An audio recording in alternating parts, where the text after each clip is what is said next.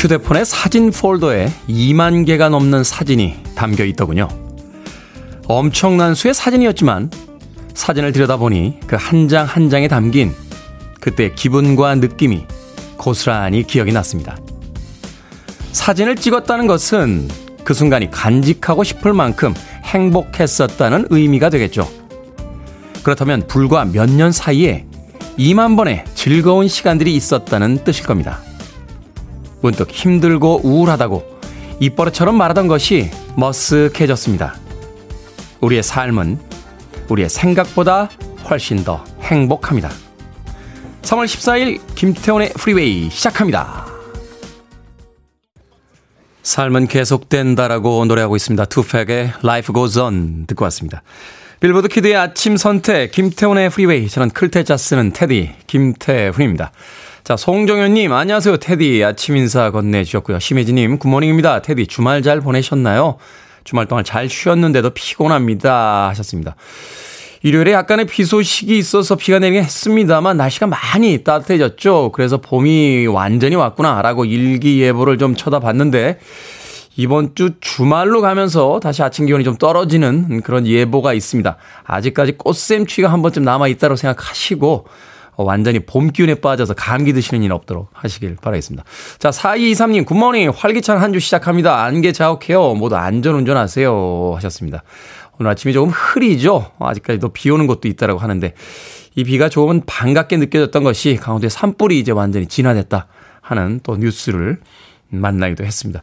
자, 조성원님, 테디, 단비도 오고요. 매화꽃, 목련, 산수유꽃도 피고, 이제 완전한 봄입니다. 오늘은 비가 와서 날씨가 좀 쌀쌀한데 감기 조심하세요 하셨습니다. 꽃 피는 계절이 오고 있지요. 어, 2월 달에 종합검사 받았는데 알러지 검사에서 제가 복숭아하고 자작나무 알러지가 있대요. 자작나무는 뭡니까? 자작나무는 언제 꽃이 피나요? 봄에 피는 게 아닌가 하는 생각이 드는데요. 봄이 되면 이 꽃가루 알러지 때문에 가끔 이게 눈이 퉁퉁 불 때가 있습니다. 뭐 그래도 봄은 올 것이고 그 봄을 즐겨야겠다는 생각 해보게 됩니다. 콩깍지님 오프닝에서 사진 이야기 하시니까 생각이 났습니다. 지난주에 테디 나오는 예전 방송 봤는데 그때보다 지금 모습이 더 어려지신 것 같은 느낌이 듭니다. 하셨습니다. 느낌이 아니라 팩트입니다. 아, 저도 예전 방송과 지금 방송을 보다 보면 점점 더 어려지는데 이러다 영원히 살지 않을까 문득문득 두려울 때가 있습니다. 겸손하게 살도록 하겠습니다. 자, 청취자분들의 참여 기다립니다. 문자번호 샵 1061, 짧은 문자는 50원, 긴 문자는 100원. 콩으로는 무료입니다. 유튜브로도 참여하실 수 있습니다. 여러분은 지금 KBS 2라디오 김태훈의 프리웨이 함께하고 계십니다. KBS 2라디오 yeah, 김태훈의 프리웨이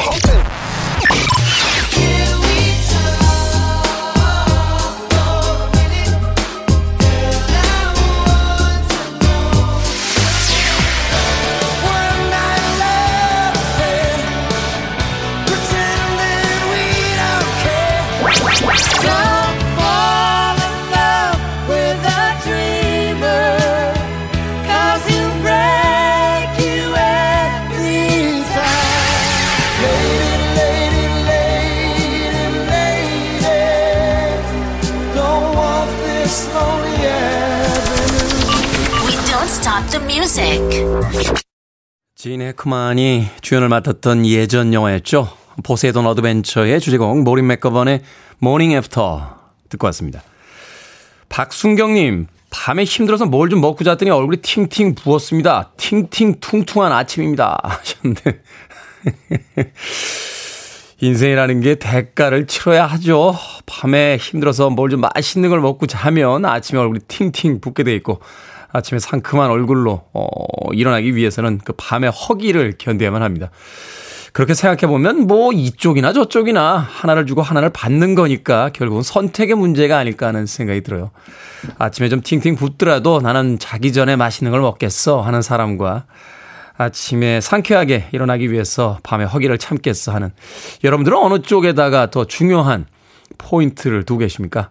먼저 맛있는 걸 먹고 아침에 팅팅 붓는 얼굴을 감수하십니까? 아니면 배고픔을 참고 아침에 일어났을 때 좀 더, 어, 싱싱한 얼굴로 일어나는 걸 선호하고 계십니까?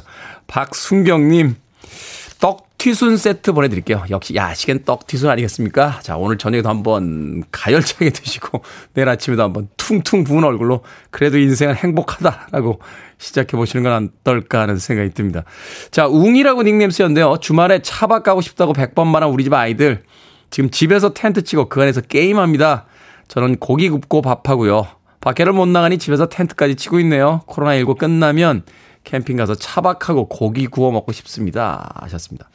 원래 캠핑하고 차박이 코로나19 때문에 지금 유행하고 있는 거 아닙니까? 많은 사람들이 모일 수 있는 곳에 가지 못하기 때문에. 그런데요, 막상 캠핑 가고 차박해보면 집에서 있을 때보다 기분은 좋습니다만 불편한 점 많습니다. 설거지도 그렇고 씻는 것도 그렇고 자는 것도 그렇고 날씨가 또 여름 쪽으로 하면 모기도 많고요. 거실에다가 텐트 쳐놓고 어, 집에서 차박하는 기분 좀 그거 나쁘지 않다라고 생각이 됩니다. 여름 되면 발코니 쪽에 창문도 좀 열어 놓으시고요. 뭐 휴대폰에 풀벌레 소리 나는 어플도 있으니까 한번 집안에서 안전하게 만끽해 보시는 것도 어떨까 하는 생각이 드는군요. 웅님에게 치킨 한 마리 보내드립니다. 역시 차박에는 치킨 아닐까 하는 생각이 드는군요. 자, 강수미님, 발렌타인데이 화이트데이 특별히 안 챙기는데 이런 날 빨리 지나갔으면 좋겠습니다. 테디는 사탕 누구 주셨나요? 그냥 궁금합니다. 하셨는데, 예, 저는 그런 종류의 사람이 아닙니다. 아, 세상이 무슨 날이라고 해서 제가 그 날에 맞춰서 사탕 준비하는 그런 종류의 인간이 아닙니다. 예, 저는 주체적 인간이기 때문에 제가 주고 싶을 때 주고 받고 싶을 때 달라고 합니다.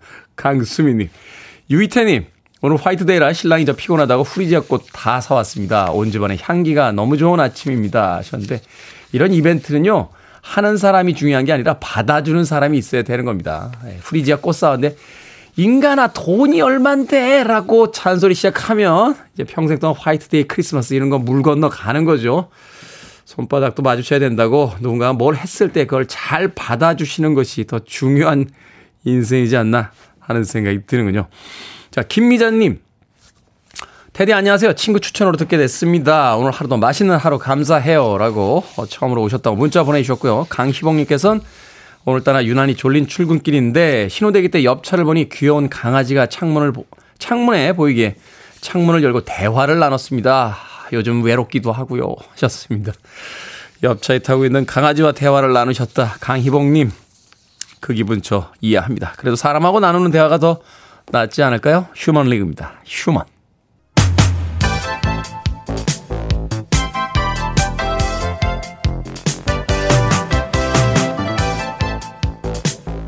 이 시간 뉴스를 깔끔하게 정리해드립니다. 뉴스 브리핑 캔디 전혜연 시사평론가와 함께합니다. 안녕하세요. 안녕하세요. 전혜연입니다. 자, 윤석열 당선인의 대통령직 인수위원회 위원장의 국민의당 안철수 대표가 또 부위원장의 국민의힘 권영세 의원이 임명이 됐습니다. 예, 윤석열 당선인이 어제 직접 인수위 핵심 인선 결과를 발표했는데요. 대통령 인수위원회를 이끌 위원장은 안철수 국민의당 대표, 부위원장에는 국민의힘 권영세 의원이 각각 임명이 됐습니다. 인수위 구성을 좀 설명을 드리면요. 위원장, 부위원장, 기획위원장이 있고 일곱 개 분과가 있는데 이제 이 일곱 개 분과는 주요 정책을 일곱 개로 나눈 것이죠. 네. 그리고 이외에도 국민통합위원회, 코로나 비상대응 특위, 지역 균형 발전 특위 설치가 되는데 제가 이제 이 기획위원회가 선거 공약 정책과 관련된 분야로 설명을 드렸잖아요. 이 위원장에는 원희룡 전 제주지사가 임명이 됐습니다. 그리고 이제 특위 중에 코로나 비상대응 특위가 있는데 이 네. 위원장은 안철수 위원장이 겸임을 하고요. 아직 발표되지 않은 국민통합위원회와 지역균형발전특위 위원장 그리고 나머지 인수위원 인선은 일주일 안에 마무리될 예정이라고 합니다. 어, 인선 발표 후에 윤당선인과 기자들과의 질의응답이 있었는데 이 과정에서 대정동 특검에 대한 질문이 나왔다고 해요. 그 윤당선인은 부정부패 진상을 규명할 수 있는 어떤 조치라도 해야 된다 이렇게 밝혔었고 또 공약이었던 여성가족부 폐지에 대해서 음, 네. 물었는데 여가부가 부처의 역사적 소명을 다했다며 폐지 공약 입장, 즉 하겠다 라는 입장을 재확인했습니다. 한편 안철수 위원장이 오늘 오후 기자회견을 할 예정인데요. 기획조정분과 간사, 인수위원을 비롯한 추가 인성 결과를 발표할 것으로 전망이 됩니다. 네, 이 인수위원회 활동이 이제 차기 정부가 어떤 구상을 하고 있는지를 알 수 있는 바로미터이기 때문에 앞으로도 계속해서 인수위원회 활동에 대해서 좀 관심을 가지고 지켜봐야 될 것 같습니다. 한편 민주당은 당을 재정비할 비상대책위원회를 이제 비대위라고 하죠. 어, 꾸려서 14일에 출범할 예정이라고 하는데 공동 비대위원장을 파격 발탁해서 눈길을 끌고 있습니다. 예, 공동 비대위원장 두 명의 비대위원장 체제인데요. 한 명은 윤호중 전 원내대표, 또 다른 비대위원장은 디지털 성범죄 집단인 엠번방과 관련해서 추적 보도를 했던 활동가 출신인 박지연 전 여성위원회 부위원장입니다. 이게 등가로 비교할 건 아닙니다만 여가부 폐지 공약과 그 반대쪽에서의 어떤 이런 파격적인 발달 이게 묘하게 대비가 되네요. 비교가 되죠. 네. 그리고 국민의힘의 이준석 대표와 비교가 된다. 뭐 이런 분석도 나오고 있는데요. 그 외에도 뭐 청년 창업가 출신의 김태진 동네 주민 대표라던가 권지훈 민달팽이 협동조합 이사 이소영 의원, 최이배 전 의원, 배지정 전 의원, 조은천 의원 등도 인선에 발표가 됐었고요. 또 이제 대선 과정에서 한국노총에서 이재명 대선 후보 당시 지지 선언을 했었는데 노동 분야 비대위원을 추천할 것으로 알려져 있습니다. 그래서 일부 인사가 더 추가 합류할 가능성이 남아 있는데 네. 비대위원 절반이 2030 세대예요. 음. 그래서 아마 이제 2030 세대의 중요성을 강조한 것이다 이런 해석이 나오고 있는데 이 부분에 대해서는 대체적으로 언론이 긍정 평가합니다. 그러나 다만 지금 윤호중 비대위원장이 원내대표 전임 핵심 지도부 출신이잖아요. 네.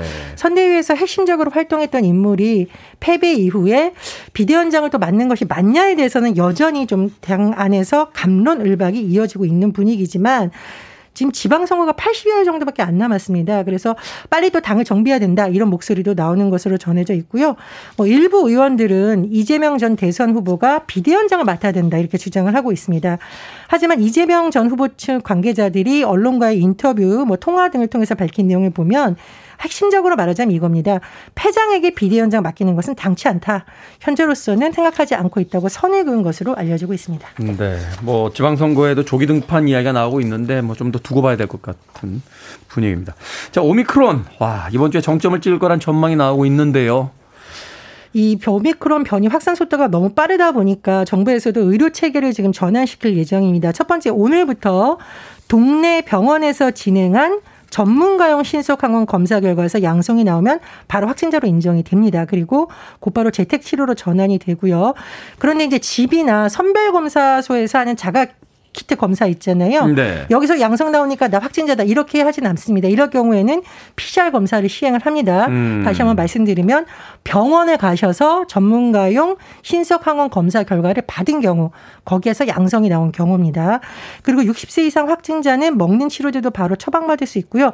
또 하나 이제 병상 문제가 굉장히 심각하거든요. 그래서 병실. 그렇죠. 이번 주부터 경증의 코로나 환자는 음압 병실이 아닌 일반 병실에서 치료를 받을 수 있게 됩니다. 네. 자, 동해안 산불이 9일 만에 드디어 진화가 됐습니다. 이제 수습복구 체계로 전환한다고요? 주말에 비 왔죠. 정말 네. 이거 단비라고 할 만합니다. 아. 경북 울진에서 산불이 시작돼서 삼척까지 번졌었는데 불이 난 지 9일 만에 어쨌든 주불 진화가 선언이 됐습니다. 어제 오전 9시쯤 주불 진화 선언됐고요. 특히 어제 비로 인해서 마지막까지 굉장히 이 진화에 어려움을 겪었던 응봉산 불길이 잡혔다고 지금 전해지고 있습니다. 이제 피해 지역 주민을 위한 수습 복구 체계로 당국이 전환을 하게 되는데요. 제가 예전에 한번 전해드렸는데 진짜 어마어마한 지금 피해가 발생이 됐습니다. 2만 4,900여 헥타르가 지금 피해 지역으로 잡히고 있는데 여의도 86개 면적 아. 역대 산불 피해 가운데 최규모이고 그나마 다행인 것은 인명 피해는 지금 없는 것으로 알려져 있습니다. 음, 네. 지금 정부에서 뭐 불에 탄 살림에 대한 조사를 한다던가 산사태를 비롯한 2차 피해를 막기 위한 응급 복구 계획을 마련해 밝힐 예정입니다. 어찌됐건 이제 진화가 됐으니까 그 수습복구에 최선을 좀 다해 주셨으면 하는 바람 가져봅니다. 자, 오늘의 시사 엉뚱 퀴즈 어떤 문제입니까? 네, 윤석열 대통령 당선인의 인수위원회 관련 소식 전해드렸습니다. 적임자가 적재 적조에서 활약하길 바라는데요. 고소한 흑임자도 떠올라서 오늘의 시사 엉뚱 퀴즈 이와 관련되어 있습니다. 흑임자는 영양이 풍부하고 맛도 고소합니다. 특히 곱게 갈아 고물로 만든 뒤 이것에 무쳐 먹어도 참 맛있는데요. 흑임자 고물이 잘 어울리는 이것은 무엇일까요? 1번 인간미, 2번 가마지, 3번 인절미, 4번 정남이. 네. 정답 아시는 분들은 지금 보내주시면 됩니다. 재미는 오답 포함해서 총 10분께 아메리카노 쿠폰 보내드립니다. 흑임자는 영양이 풍부한 데다 맛도 고소하죠. 특히 곱게 갈아 고물로 만든 뒤 이것에 무쳐 먹어도 맛있습니다. 흑임자, 고물이 잘 어울리는 이것은 무엇일까요? 1번은 인간미, 그리고 2번은 인쇄가 잘못됐는데 가자미, 네, 3번은 인절미, 4번은 정남이 되겠습니다. 문자번호 샵 1061, 짧은 문자는 50원, 긴 문자는 100원, 콩으로는 무료입니다. 뉴스브리핑 전혜연 시사평론가와 함께했습니다. 고맙습니다. 감사합니다. 캐나다를 대표하는 기타리스트이자 보컬리스트 브라이언 아담스 One Night Love Affair 김태훈의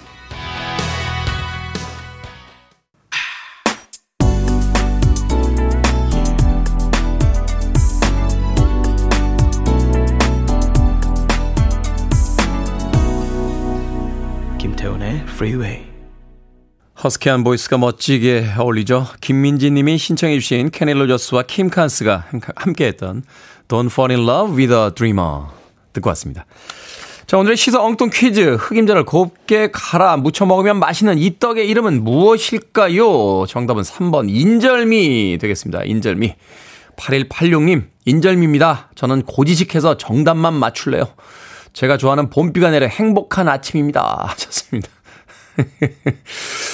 엉뚱 퀴즈의 정답과 오답을 보내줄 때도 본인들의 성격이 드러나는군요. 8186님, 고지식 하시다 라고 하셨는데, 다른 말로는 뭐 또 정직하다, 이렇게 좋게 부를 수도 있겠죠. 어, 3476님, 절제미. 아침부터 부장님께서 잔소리 하십니다. 좀 참으시지. 한번 방언 터지면 끝이 없으시네요. 하셨는데, 부장님이 주말에 힘드셨던 것 같습니다. 월요일 아침에 오시자마자 직원들에게 잔소리를 하고 있다라고 하시는데, 좀 참아 드리시죠. 그리고 점심시간에 식사하시고 커피 한 잔 이렇게 권하시면서 주말에 무슨 일이 있으셨어요? 라고 한마디 툭 던져보는 것도 괜찮은 음, 대화의 방법이지 않나 하는 생각이 듭니다. 8360님, 정부미. 아우, 옛날 사람, 옛날 사람. 정부미를 알고 있다니. 밖에 있는 우리 스탭들 중에서 정부미 모르는 스탭도 있지 않겠습니까? 정부미라는 게 제가 알고 있기로 아마 예전에 국가에서, 이 정부에서 쌀 수매를 해준 거죠. 어, 그 농사를 짓고 나면 뭐 이렇게 쌀 가격이 떨어지거나 아, 뭐 이렇게 올라가거나 하면 정부가 이렇게 구매를 해서 일반 시민들에게 적정 가격으로 이렇게 공급을 했다. 근데 그게 대부분 한 1년 정도 이렇게 비축을 해뒀다가 나온 쌀이 돼가지고요. 햇살에 비해서는 조금 이렇게 맛이 없었던 그럼에도 불구하고 어, 비싼 쌀이 있는 반면에 조금 저렴하게 먹을 수 있는 쌀도 있었던 지금도 정품이 나오나요? 없죠. 예. 정부미가 나오는 것 같지는 않은 것 같습니다. 마트를 그렇게 가봐도 예, 정부미라고 쓰여져 있는 쌀푸대는 본 적이 없는 것 같아요. 8360님, 어우, 옛날 사람, 옛날 사람. 아놀드 슈엄 제거라고 닉네임 쓰였는데 동치미라고 또 보내주셨습니다. 아, 맛있는 동치미 국물. 그런데 닉네임이 아놀드 수염 제거? 학원이 있나요? 닉네임 만드는 참 이런 기발한 닉네임들 만들어서 보내주시는 분들 보면 참 대단하다는 생각 해보게 됩니다. 자, 방금 소개해드린 분들 포함해서 모두 10분에게 아메리카노 쿠폰 보내드립니다. 당첨자 명단은요, 김태훈의 프리웨이 홈페이지에서 확인할 수 있습니다. 콩으로 당첨되신 분들, 방송 중에 이름과 아이디 문자 보내주시면 모바일 쿠폰 보내드리겠습니다. 문자 번호는 샵1061, 짧은 문자는 50원, 긴 문자는 100원입니다. 자, 윤은진님께서 신청해 주셨습니다. 커팅 크루, I just died in your arms.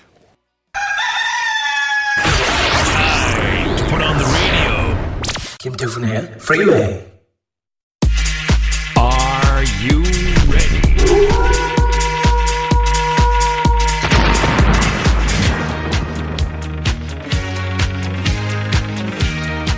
고민은 속전속결이 맛 결정은 해드릴게. 신세계 상담소. Barbara Streisand 최미란님, 산만하고 너무너무 활발한 초등학생 딸, 차분한 서예 학원 보낼까요? 아니면 격렬한 태권도 학원을 보낼까요? 태권도 학원 보내세요. 재능은 키우는 거지, 바꾸는 게 아닙니다. 0990님, 30년 동안 연락 안 턴 고등학교 때 친구들에게 연락을 해볼까요? 아니면 말까요? 이제는 형편도 나아지고 여유도 생겼는데 갑자기 전화하면 돈 빌려달라고 연락했나 오해할 수도 있고 새삼스럽게 지금 친구들에게 연락할 필요가 있나 싶기도 합니다.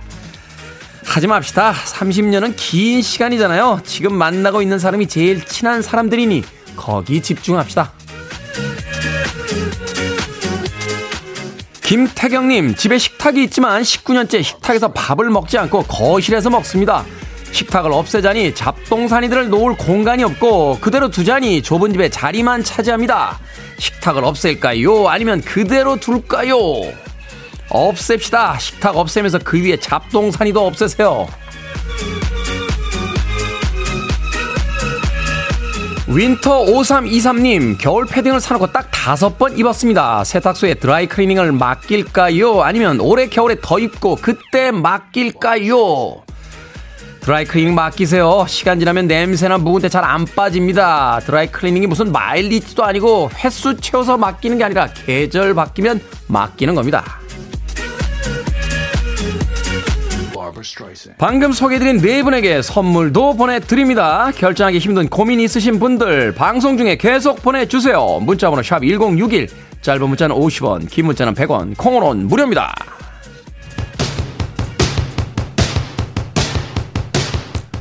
80년대 이 언니들 대단했죠. 고고습니다. We got the beat.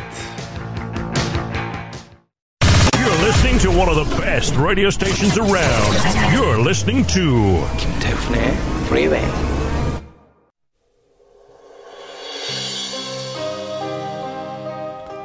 빌보드 키드의 아침 선택 KBS 2라디오 김태훈의 프리웨이 함께하고 계십니다. 3266님께서요. 테디 정부미는 지금 나라미로 불립니다. 라고 하셨습니다. 정부미 한다고 옛날 사람이라고 놀린 거 사과드리겠습니다. 자, 1부 끝곡은 락웰입니다. 나이프. 잠시 후 2부에서 뵙겠습니다.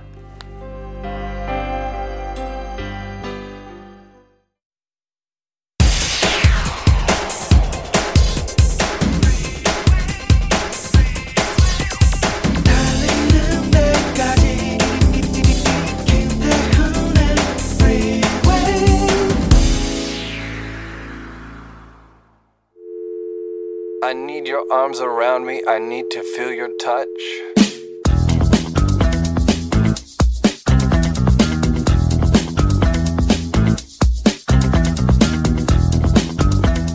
길을 모르면 물으면 될 것이고 길을 잃으면 잠시 헤매면 그만입니다. 중요한 것은 나의 목적지가 어디인지 늘 잊지 않는 마음입니다.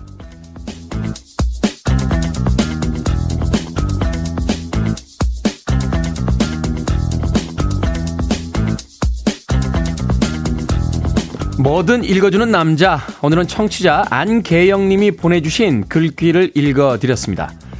속도보다 중요한 건 방향이라고들 하죠. 길이든 인생이든 가다 보면 남들보다 뒤처질 때도 있고요. 예상에서 벗어나 방황하게 될 때도 있지만요. 목적지가 어디인지 잊지 않는다면 조금씩 원하던 곳에 가까워지기 마련입니다. 조급해하면서 정도에서 벗어나는 대신 조금 느리더라도 목적지를 기억하며 걸어가 보죠. 밋밋하고 싱거워 보이는 시간들이 결국은 우리가 그토록 원했던 곳으로 데려다 줄 테니까요. 목소리 참 상큼하네요. 민트로얄의 Don't Falter 듣고 왔습니다. 자, 이 곡으로 김태현의 프리웨이 2부 시작했습니다. 앞서 일상의 재발견, 우리 하루를 꼼꼼하게 들여다보는 시간, 뭐든 읽어주는 남자. 오늘은 청취자 안계영님이 보내주신 목적지에 대한 이야기 같이 읽어봤습니다. 자, 목적지가 어디 있는지 안다라면 속도보다는 음, 찬찬히 길을 잃으면 아, 잠시 헤매고 길을 모르면 물어서 그 목적지에 도달하려고 하는 잊지 않는 마음이 중요하다라는 글귀였습니다. 박순경님 멋진 글이네요. 박 아, 박순경님 멋진 글입니다. 박소영님 그럼요 나아가 봅시다 하셨고요. 김수현님 포기하지 않는다 돌아갈 수는 있어도 라고 하셨습니다. 김지현님, 오늘도 헤매지 않고 하루 잘 버텨보겠습니다. 라고 해 주셨습니다. 예전에요, 제가 어릴 때 봤던 다큐멘터리가 하나 있었어요. 그 바리 다카르 랠리라고 하는 8,000km가 넘는 그 사막 지역에서 어, 경주를 하는 그것을 이제 완주하는, 경주하는 사람들의 이야기였는데 매일매일 그 구간을 시간에 맞춰서 들어와야만 합니다. 그 시간을 맞추지 못하면 이제 탈락하게 되는 일종의 그 죽음의 레이스였는데 들어와야 될 시간을 놓친 한 오토바이 이 운전자가 새벽녘에 들어와서 막 울더군요. 어, 탈락하게 되면 그 붙어 있는 번호판에다 이렇게 매직으로 X자를 어, 그렸는데 한동안 그 자리에서 어, 막 울고 있더니 다시 그 오토바이 시동을 걸고 어, 이 경기와는 상관없는 자신만의 레이스를 하기 위해서 다음 목적지로 떠나는 뭐 그런 장면이 있었습니다. 글쎄요, 속도라는 건 세상의 기준이고 목적지라는 것은 바로 우리의 기준이지 않나 하는 생각이 듭니다. 여러분들은 삶을 누구의 기준으로 살아보시겠습니까? 자, 뭐든 읽어주는 남자. 아, 우리 주변에 의미 있는 문구라면 뭐든지 읽어드립니다. 김태훈의 프리웨이 검색하고 들어오셔서요. 홈페이지 게시판 사용하시면 됩니다. 말머리 뭐든 달아서 문자로도 참여 가능하고요. 문자로는 샵1061, 짧은 문자는 50원, 긴 문자는 100원, 콩으로는 무료입니다. 오늘 채택되신 청취자 안계영님에게 촉촉한 카스테라와 아메리카노 두 잔 모바일 쿠폰 보내드리겠습니다. I want it, I need it, I'm desperate for it. Okay, let's do it. 김태훈의 Freeway. 80년대에 등장했던 두 곡의 발라드 음악 듣고 왔습니다. 줄리안 레논의 Valotte 그리고 6224님의 신청곡 조 에스포지토의 Lady Lady Lady까지 두 곡의 음악 이어서 들려드렸습니다. 1801님, 오늘 처음 문자 보내봅니다. 음악 좋고요. 아침 일찍 하우스에서 일하며 듣고 있습니다. 상쾌한 기분, 기운 찬 생기가 도네요. 오늘도 화이팅! 이라고 하셨습니다. 하우스에서 일하며 듣고 계시군요. 겨울철에는 그래도 하우스가 따뜻해서 일하시기 괜찮다고 하는데 이제 날씨가 점점 더워지면, 아, 더워지면 하우스 농사를 안 하나요? 어. 예전에 대학 다닐 때 농촌 활동 갔을 때 하우스에 배정받은 날이 하루 있었는데 그때 정말 엄청나게 힘들었습니다. 예, 장화 신고 들어갔는데 그 발이 푹푹 빠져가지고 걷기도 힘들고 한 30분, 1시간만 있으면 너무 더워가지고 탈진 거의 직전까지 갔던 예, 그런 기억들이 나는군요. 1802님. 뭐 날씨 따뜻해져도 하우스 농사 지시는 분들 계시니까요. 물 많이 드시고 안에서 어, 일 열심히 하시길 바라겠습니다. 제가요, 음, 비타민 음료 보내드릴게요. 네, 일하실 땐 역시 비타민이 필요하지 않나 하는 생각이 드는군요. 김미자님, 자가격리로 출근길 매일 듣던 테디 못 들어서 우울했는데 콩 깔고 들어왔습니다. 너무 반가워요. 하셨고요. 심지선님, 작년 10월 군대 간 큰아이 오성이가 오늘 첫 휴가 나오는 날이었는데 고3인 작은애 한음이가 코로나 확진되면서 휴가가 취소됐습니다. 큰애가 실망했을 것 생각하니 제 마음이 너무 무겁습니다. 하셨습니다. 작은 아이의 코로나 확진 때문에 큰 아이가 휴가를 못 나왔다. 근데 아이 이름이 오성이와 한음이에요? 이름 듣고 웃는 사람도 옛날 사람입니다. 오성과 한음이라고 하는 그쵸. 이 본명이 있으신데 예전에 그 조선 시대에 굉장히 높은 벼슬을 하셨던 어릴 때 그 중마고 같은 이 두 분의 친구죠. 어, 그런데 그 두 분의 이름을 큰아이와 작은아이의 이름으로 지으셨습니다. 오성이와 한음이. 재미네요. 애칭인가요? 아니면 진짜 이름인가요? 오늘, 어, 참 이 많은 분들이 확진됐다라는 또 문자를 보내주고 계십니다. 지난 주말에도 많은 분들이 확진이 되셔서 저도 안내 문자 굉장히 많이 받고 또 신속 항원 검사도 받으러 갔었는데 오늘 정부 발표에 따르면 네, 이번 주 다음 주 정도가 이제 마지막 피크라고 합니다. 이 시기 잘 아, 지나갔으면 하는 바람 가져봅니다. 2835님, 테디 오늘 좋아하는 여성분께 고백했다 차였습니다. 우울하네요. 그래도 끝까지 도전, 언젠가 제 마음을 받아주겠죠. 힘내자! 라고 하셨는데, 끝까지 도전하시면 안 됩니다. 아, 한 번 고백했다 차였으면, 한 번 정도만 더 문자 정도 보내보시고, 그래도 죄송합니다. 그 마음을 못 받아주겠네요. 라고 이야기하시면, 그때는 깔끔하게 접으셔야 됩니다. 본인은 사랑이라고 주장하지만, 상대편에선 굉장히 심란한 상황이 펼쳐질 수 있기 때문에요. 사랑이라는 건 혼자만 해서 되는 거 아니죠. 2835님 세상이 변했습니다. 상대의 대답이 no라고 할 땐 no라고 받아들이시는 게 좋지 않나 하는 생각이 드는군요. 아메리카노 쿠폰 한 장 보내드리겠습니다. 커피 한 잔 하시면서 어, 심기일전 하시길 바라겠습니다. 자, 2412님의 신청곡으로 합니다. 코드 레드, Can We Talk.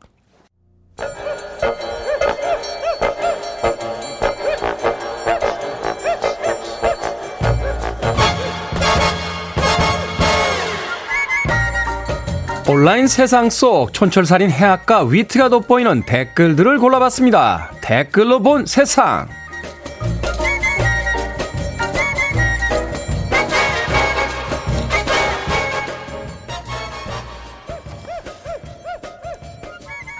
첫 번째 댓글로 본 세상 코로나19 이후에 아이돌 콘서트 응원법이 달라지고 있습니다. 함성이나 떼창이 금지되자 타악기를 사용하기 시작한 건데요. 응원 구호를 외쳐야 할 순간에 다 함께 캐스터네치를 치거나 공식 응원 도구로 소고를 판매하기도 한다는군요. 여기에 달린 댓글들입니다. 미니님, 콘서트 초반엔 누가 딱딱거릴 때마다 웃느라 바빴는데 콘서트가 끝나갈 때쯤에는 캐스터네치 치면서 울고 있더라고요. 최고의 응원 도구예요. 호랑이 어흥님, 다들 속옷 비싸고 창피하다고 안 사더니 3분 만에 품절됐습니다. 아이돌 콘서트에 소고와 캐스터네치라 이러다 아이돌 팬들 상모 돌며 콘서트장에서 사물놀이 하는 거 아닙니까?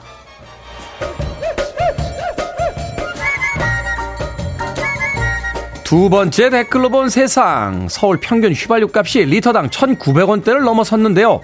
자고 나면 오르는 휘발유 값에 주유 원정을 가는 시민들이 늘고 있다고 합니다. 비교적 저렴하다고 소문난 주유소 앞엔 차들이 차선 하나를 막고 길게 줄을 설 정도인데 여기에 달린 댓글들입니다.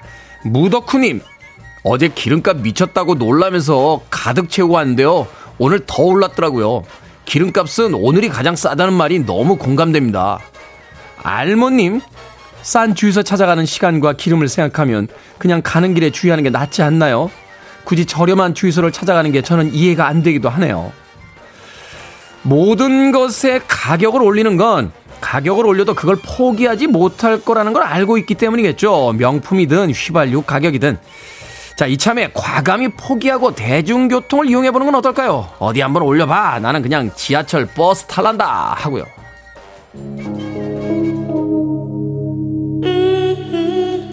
최경민님께서 신청하셨어요. 1옵션입니다. 원웨이 티켓.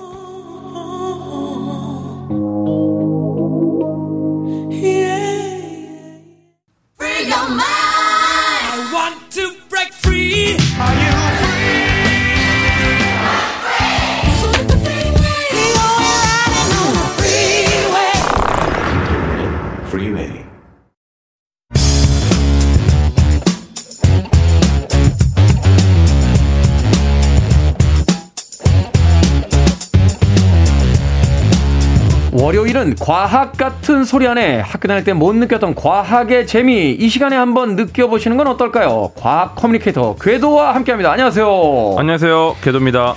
지난주에는 개인 사정으로 예, 전화로 연결을 했었는데 오늘은 어, 현장에 직접 나와주셨습니다. 미안한지 이 태양 사탕을 하나 가져왔습니다. 남자 둘이서 사탕 하나를 주고받는 훈훈한 분위기 가운데 화이트데이라서 제가 준비해봤습니다. 네. 다른 뜻은 없습니다. 시선을 못 마주치겠네.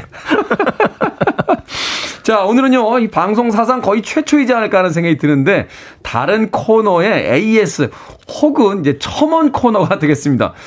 지난 토요일 책 읽기 코너였죠. 북구북구에서 이 테드 창의 네 인생의 이야기를 다뤘었는데, 이 작품과 이 작품을 원작으로 하는 영화가 있었어요. 컨택트라고 하는.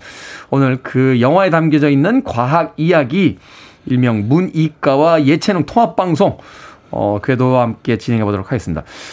근데 동명 타이틀의 영화가 있었어요. 어, 저희가 오늘 다룰 영화는 2016년 개봉한 영화인데 동명의 영화는 이 조디 포스터와 매튜 맥커너히가 나왔던 예전에 로버트 저메키스 감독의 영화가 또 있었죠. 네네네. 네. 칼 세이건 원작의 맞아요. 영화로 제가 기억을 하는데. 네. 97년도에 그 영화 콘택트라고 있었어요. 콘택트와 이제 컨택트 이거 네네네. 말하는 한국말 장난인데 이거 네. 잘 구분하셔야 됩니다. 네. 그러니까 이 컨택트 같은 경우는 사실 원제는 Arrival인데 음. 이제 과거에 97년도 콘택트 때문에 아마 컨택트라고 붙인 것 같아요. 음. 근데 그거 자체가 사실 이 두 영화가 굉장히 많은 부분이 좀 닮아 있습니다. 네. 뭐 그런 부분도 많이 있지만 일단 콘택트에서는 우리가 외계 신호를 찾으려고 노력을 많이 해요. 그렇죠. 그리고 결과적으로 조디 포스터가 뭔가 굉장히 많은 발견들을 해내고 그런데 콘택트는 외계 지성체가 자발적으로 우리에게 도착을 합니다. 그렇죠. 우리가 네. 뭐 어떤 별다른 탐구 활동을 한 게 아닌데 그냥 찾아오죠. 그렇죠. 오면서 그때부터 시작을 하는 건데 결국 외계 지성태와 다, 닿았다, 닿는 상황을 중심으로 영화가 전개되다 보니까 음. 아마 그렇게 이름을 정한 것 같아요, 우리나라에서. 그러네요. 과거에 그 주디 포, 조디 포스터가 나왔던 영화의 제목 이제 그 콘택트인데 이거는 이제 원제도 콘택트로 돼 있잖아요. 그렇죠. 그러니까 말하자면 우리가 이제 접촉을 시도한다 이런 의미고 오늘 소개해드릴 이 테드 창 원작의 영화의 그 제목 어라이벌. 그러니까 그쵸. 우리 어떤 의도와 상관없이 그들이 이제 도착한 맞아요. 이야기인데. 원제 원제가 더 어울리는 것 같긴 해요. 그런데요. 네, 그런데 근데 이제 약간 접촉했다라는 의미를 넣은 것 같고. 음. 자, 먼저 이 영화에 등장하는 제 이제 개인적으로 궁금한 것부터 좀 여쭤볼게요. 네네. 우주선이라고 하면 비행 접시나 네. 아니면 앞이 뾰족하게 생겨서 이렇게 비행기 형태로 이제 날아가는 형태나 이런 것들을 되게 떠올리잖아요. 그렇죠. 저는 영화 컨택트 보고 나서 그 우주인들이 타고 온 우주선 모양이 일단은 굉장히 흥미로웠습니다. 이게 납작한 돌 같은데 이 동남아시아 가면 이렇게 스톤 마사지 해둘 때 쓰는 것 같아요. 어, 맞아요. 예, 바닥에다 놓고 발 문지르면 좋겠다. 좀, 좀 바나나 느낌도 좀 나고. 네. 근데 약간 좀 특이하게 시도하려고 했던 것 같아요. 기존에 없었던 형태의 무언가를 놓으려고 했던 것 같은데. 네. 여태까지 봐왔던 UFO 형태는 이제 비행 접시가 굉장히 많았고. 그렇죠. 이제는 뭐 어떤 우주선 형태나 뭐 배 형태 굉장히 많았는데 약간 다른 형태로 좀 심플하게 뭔가 해보자. 그러면서 르네 마그리트의 작품 중에 피레네 성이라는 작품이 있어요. 아, 르네 마그리트 그 사람 얼굴에다가 이 사과 심어 놓으신 분. 네, 근데 네, 이게 네. 딱, 딱떠 있는 무슨 성 같은 느낌이 있는데. 있어요, 있어요. 예, 그 그게 있잖아요. 약간 좀 심플한 느낌 좀 닮아 있습니다. 그래서 아마 그런 걸 연상하게 만들어 놓은 것 같고. 그리고 이제 그 우리 인류가 팀을 짜가지고 이제 18시간에 한 번씩 열리는 우주선으로 입장을 하잖아요. 네. 근데 이제 거기서도 중력의 방향이 바뀝니다. 그 안에서. 아, 그 비행, 비행선 안에서. 네네. 그걸 통해서 아, 중력의 방향이 바뀜으로써 이 우주선 안은 형태도 다르지만 들어오는 순간부터 다른 세상으로 가는 것 같은 느낌을 음. 주려고 했던 것 같아요. 네. 네. 이 영화의 근데 가장 흥미로운 지점이 바로 그것이었어요. 그러니까 24시간 계속 접촉을 하고 있는 게 아니라 18시간마다 한 번씩 이렇게 규칙적으로 문이. 열리는데 그때 이제 한정된 시간 동안 뭘 물어보고 서로 이제 교류하려고 하는데 그쵸, 그쵸. 언어가 일단 통하지 않잖아요. 네. 서로의 언어를 알아가는 과정이 영화의 중요한 과정인데 맞아요. 흥미로운 건 거의 이제 새를 한 마리 데리고 맞아요. 들어갑니다. 새 장에다가 네. 마치 그 탄광이 들어갈 때 그 산소량 측정을 하는 탄광의 카나리아라고 하나요? 그러니까요. 네. 그 카나리아 같은 경우가 일산화탄소나 메탄 같은 유독가스에 굉장히 취약합니다. 음. 예, 그래가지고 이게 굉장히 낮은 농도에도 예민하게 반응하는 조류예요. 아. 예, 그러다 보니까 19세기 탄광에서도 카나리아를 데리고 들어가면 얘가 또 굉장히 노래를 잘하다가 네. 노래를 멈추는 순간 바로 탈출을 해요. 왜냐면 아주 낮은 농도지만 뭔가 새고 있다라는 거기 때문에 아, 예, 인간은 아직까지는 의식하지 못하지만 인식하지 못하겠지만 뭔가 유독 가스가 나오고 있다. 훨씬 예민한 친구들이라 네. 그래서 아마 외계인을 만날 때도 뭔가 그 과거의 그런 기억을 상기시켜 주면서 일종의 방사능 오염물질 측정기 같은 형태로 활용을 하려고 카나리아를 데려가는 것 같아요. 근데 그 장면이 그래서 굉장히 독특하면서도 재밌었던 게 그렇죠. 그래도 최첨단 과학자 예전에 네. 19세기 탄광의 그 광부들이야 기계가 없으니까 네. 카나리아를 가지고 들어갔다 치지만 현대에도 그런 방식을 씁니까? 그러니까 사실은 만약 이거는 뭐 측정할 수 있는 장비들이 굉장히 많이 있을 텐데 음. 더 발전했을 텐데 이제 측정기로 다 찌직찌직 하면서 가는 것보다 음. 그 살아있는 새가 거기서 이제 이렇게 팔딱팔딱 하고 있는 게 음. 조금 더 뭔가 생물과 생물의 만남 같은 느낌을 준 것 같아요. 그쪽도 생물이고 왜냐하면 그러니까- 이 기계 인간이나 메카닉이 아니란 말이죠 외계인도. 그러네요. 그러니까 말하자면 네. 외계인인데 거기다가 이렇게 기계들이 되고 손님들한테 예의 없이 저 어, 잠깐 그렇죠, 그렇죠. 측정하겠습니다 이게 네. 아니라 아, 마치 환영과 어떤 그 네. 온화한 어떤 대화의 분위기처럼 노래를 부르고 한 마리 약간 그런 느낌을 준 거 아닌가. 어. 네, 딱딱해 보이지 않게. 네, 일리가 있네요. 그러니까요. 드네빌레브가 이 영화 잘 만드는 감독인데 맞아요, 맞아요. 네, 카나리아를 들고 들어왔을 땐 그만한 이유가 있다. 자 외계인들의 외형에 대한 부분들이 또 이 영화를 봤을 때 굉장히 비주얼적으로 충격이었습니다. 이 문어같이 생겨서 그렇죠, 그렇죠. 발로 이렇게 서예 하듯이 네. 글자를 우리나라 그 서예 하듯이 그리는데 네. 헵타포드라가 부릅니다. 이게 무슨 의미가 있습니까?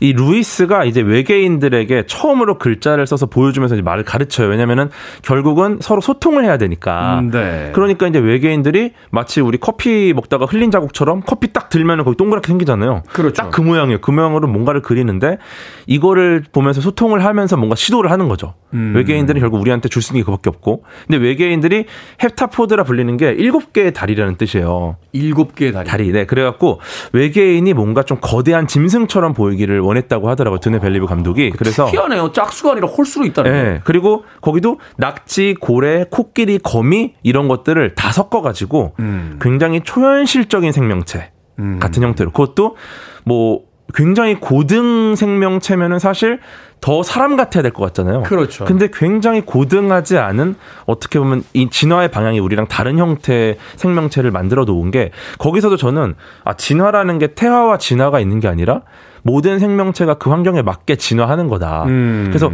어떤 형태든지 이게 우리보다 좀 더 안 좋은 형태로 진한 게 아니거든요. 그 자신이 살아가고 있는 곳에 대한 그렇죠. 환경에 맞춘 진화들. 가장 효율적으로 진화한 거기 때문에 그런 것도 보여주려고 일부러 좀 더 좀 더 우리보다는 하등 생물처럼 보이는 것들을 다른 모습으로서 네 마치 어. 연결해서 우리보다 고등 생물인 거를 보여준 것 같아요. 아니요 그 다큐멘터리 봤는데 나의 문어 선생님인가요? 아 그거 눈물 없이 못 보는데 우리보다 네. 훨씬 나은 그러니까요. 그 존재라는 생각도 한편에선 문어회 못 먹는다고 아, 보고 나면은 못 먹습니다. 네.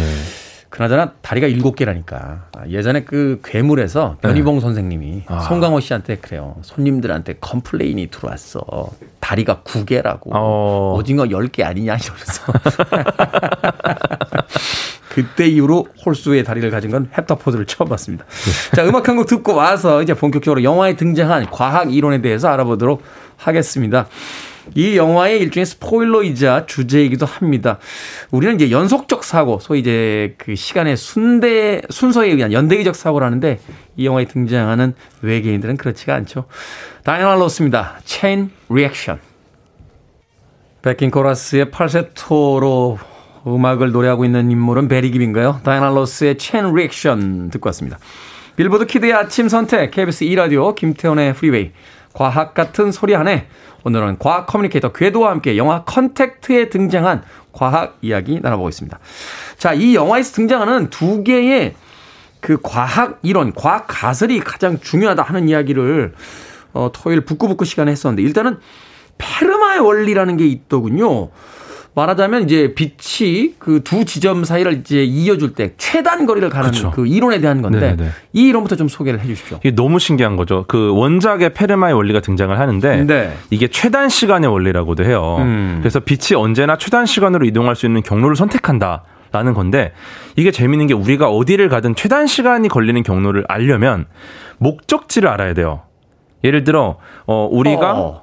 어디까지 예를 들어 여기서부터 어디 백화점까지 간다. 그럼 그 네. 그 백화점까지라는 목적지가 있어야 최단 시간을 우리가 찾을 수가 있죠. 아 그렇죠. 그 네. 최소한 백화점이 저기 보여야 아 이렇게 가면 그렇죠, 그렇죠, 그렇죠. 아 네. 해외 가서 어디 찾을 때 이 근처 어디였는데 하고서 움직이면 이게 동선이 복잡하고 길어지니까. 네. 아. 근데 그러다가도 몇 번 가다 보면 최단 시간이 나오잖아요. 그렇죠. 근데 재밌는 거는 목적지가 없는 상태에서 목적지까지 최단 시간을 이미 알고 있다라는 거예요, 빛이. 어디를 향하는지를 모르는데 도착하기 전에 빛은 이미 최단 시간이 걸리는 경로를 알고 있다. 이 말은 뭐냐? 도착하기 전에 이미 목적지를 빛이 알고 있다라는 겁니다. 아, 이게 철학적인 또 네. 이야기가 되네요. 어. 디를 비추던 빛은 무조건 최단 시간을 따라가요. 음. 그 목적지를 내가 비추는 순간 그때 목적지를 아는 건데 네. 이미 도착을 해 있죠. 아. 그러니까 목적지를 모르는 상태에서도 이미 최단 시간에 걸리는 거리를 안다라는 건 어디를 도착할지를 우리가 선택하기 전에 이미 빛이 알고 있어야 되는 거고 이미 가봤다는 거고 그 말은 그러니까 미리 안다라는 건 네. 우리가 현재의 미래를 알고 있다는 거잖아요. 그렇게 해석을 하는 거예요. 아... 그래서 이게 이걸 과연 과학계에서 어떤 식으로 해석을 해야 되는가를 음. 통해서 이제 뭐 결국 일어날 일은 무조건 일어나게 돼 있는 것이다. 결정론적인 사고를 하게 되고 이거 양자역학이 섞이게 돼서 양자역학적인 결정론적 사고, 비결정론적 사고 막 굉장히 많이 엮이죠. 앞서서 뭐 인과론적 어떤 세계관에 대한 이야기를 했었습니다. 우리의 과학이라는 건 과거가 현재를 만들고 현재가 미래를 만든다.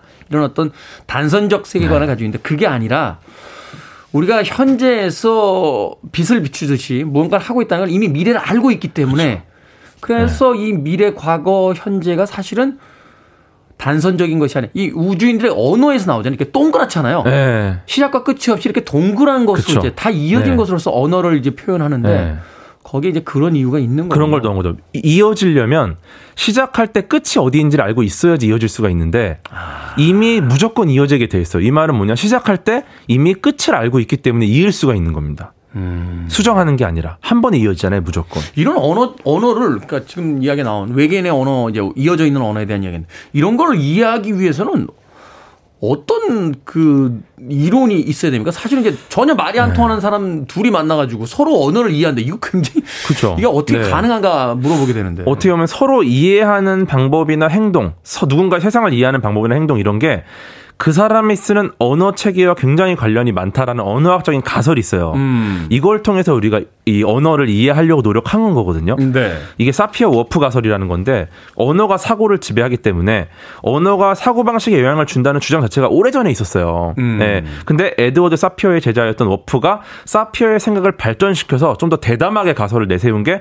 바로 사피어 워프 가설이고 사실 사피어는 이 이야기를 한 적이 없어요. 아. 워프가 한 겁니다. 워프가. 워프. 네. 근데 아까 말씀드린 페르마의 원리, 그 다음에 사피어 워프 가설을 통하면은, 어, 언어, 어, 두 가지의 원리와 가설을 근거로 외계인의 언어는 과거, 현재, 미래가 없고 모든 것이 연결돼 있다. 음. 근데 외계인의 언어를 이해한다는 것 자체가 그 세상 자체를 우리가 사고하기 아. 시작한 거다. 그 말은 역시 똑같이 과거, 현재, 미래의 차이가 사라지게 되고 경험하지 않은 미래를 이제 우리 우리 인류도 경험할 수 있게 된다는 겁니다. 그 언어를 이해하는 순간. 언어를 통해서 우리의 사고 방식이 결정이 되고 세상을 보는 눈이 결정이 되는데 그쵸. 우리의 언어가 과거, 현재, 미래라는 단서로 이어져 있기 때문에 네. 우리는 미래를 볼 수 없고 과거만을 기억하는 건데. 그렇죠. 외계인처럼 이 언어가 원형처럼 그래서 현재, 과거, 미래가 구분이 없는 그러니까 시제가 없는 형태로서 이렇게 이어지게 되면 네. 그 언어를 통해서 우리가 미래를 미리 볼 수 있는 어떤 시야를 갖게 된다. 뭐 이런 거군요. 언어를 이해하는 순간 이제 현재, 과거, 미래 자체가 이 사람도 똑같이 사라지는 거예요. 언어를 이해하면서 그 세계 자체가 이제 눈에 들어오니까 아 그렇군요. 아무도 안 보이는 게 본인은 보이는 거죠. 우리도 볼 수 있지 않습니까? 어, 인간은 모두 다 죽는다. 나는 오. 인간이다. 그렇죠. 나는 죽는다. 네. 미래를 보고 있는 거잖아요. 네. 그러니까 뭐 연역적인 추론 방법도 있고 귀납적인 추론 방법도 있고 이런 것들을 통해서 우리가 결론을 계속 내리는 건데 음. 사실 그거는 알 수 있다라기보다 추론하는 좋은 방법 중의 하나다라고 볼 수 있죠. 네. 과학 이야기가 좀 어렵게 느껴질 수도 있겠습니다만 오늘 이 이야기를 하고 있는 것은 바로 이것이 단순한 소설이나 영화 속의 이야기가 아니라 우리에게 던져주는 묵직한 메시지가 하나 있기 때문인데 과학 커뮤니케이터로서 이 영화와 원작 보고 나서 어, 생각하셨던 거 짧게 한마디로 아, 좀 정리해 주세요. 어, 물리학의 양자역학의 결정론적 해석이 있어요. 네. 이게 뭐 여러 가지 뭐 이야기가 길지만 관측과 동시에 과거 현재가 결정되고 그 전까지는 오직 확률로만 존재하는 결정론이거든요. 음. 이것을 멋진 드라마랑 굉장히 잘 연결시킨 영화가 아닌가. 음. 네. 이거 되게, 되게 어려운 이론인데 너무 잘 녹였어요. 과학이 어렵다라면 영화 컨택트 그리고 테드 창의 내 인생의 이야기 권해드립니다. 오늘 과학 같은 소리 안에 과학 커뮤니케이터 궤도 씨와 함께 이야기 나눠봤습니다. 고맙습니다. 감사합니다.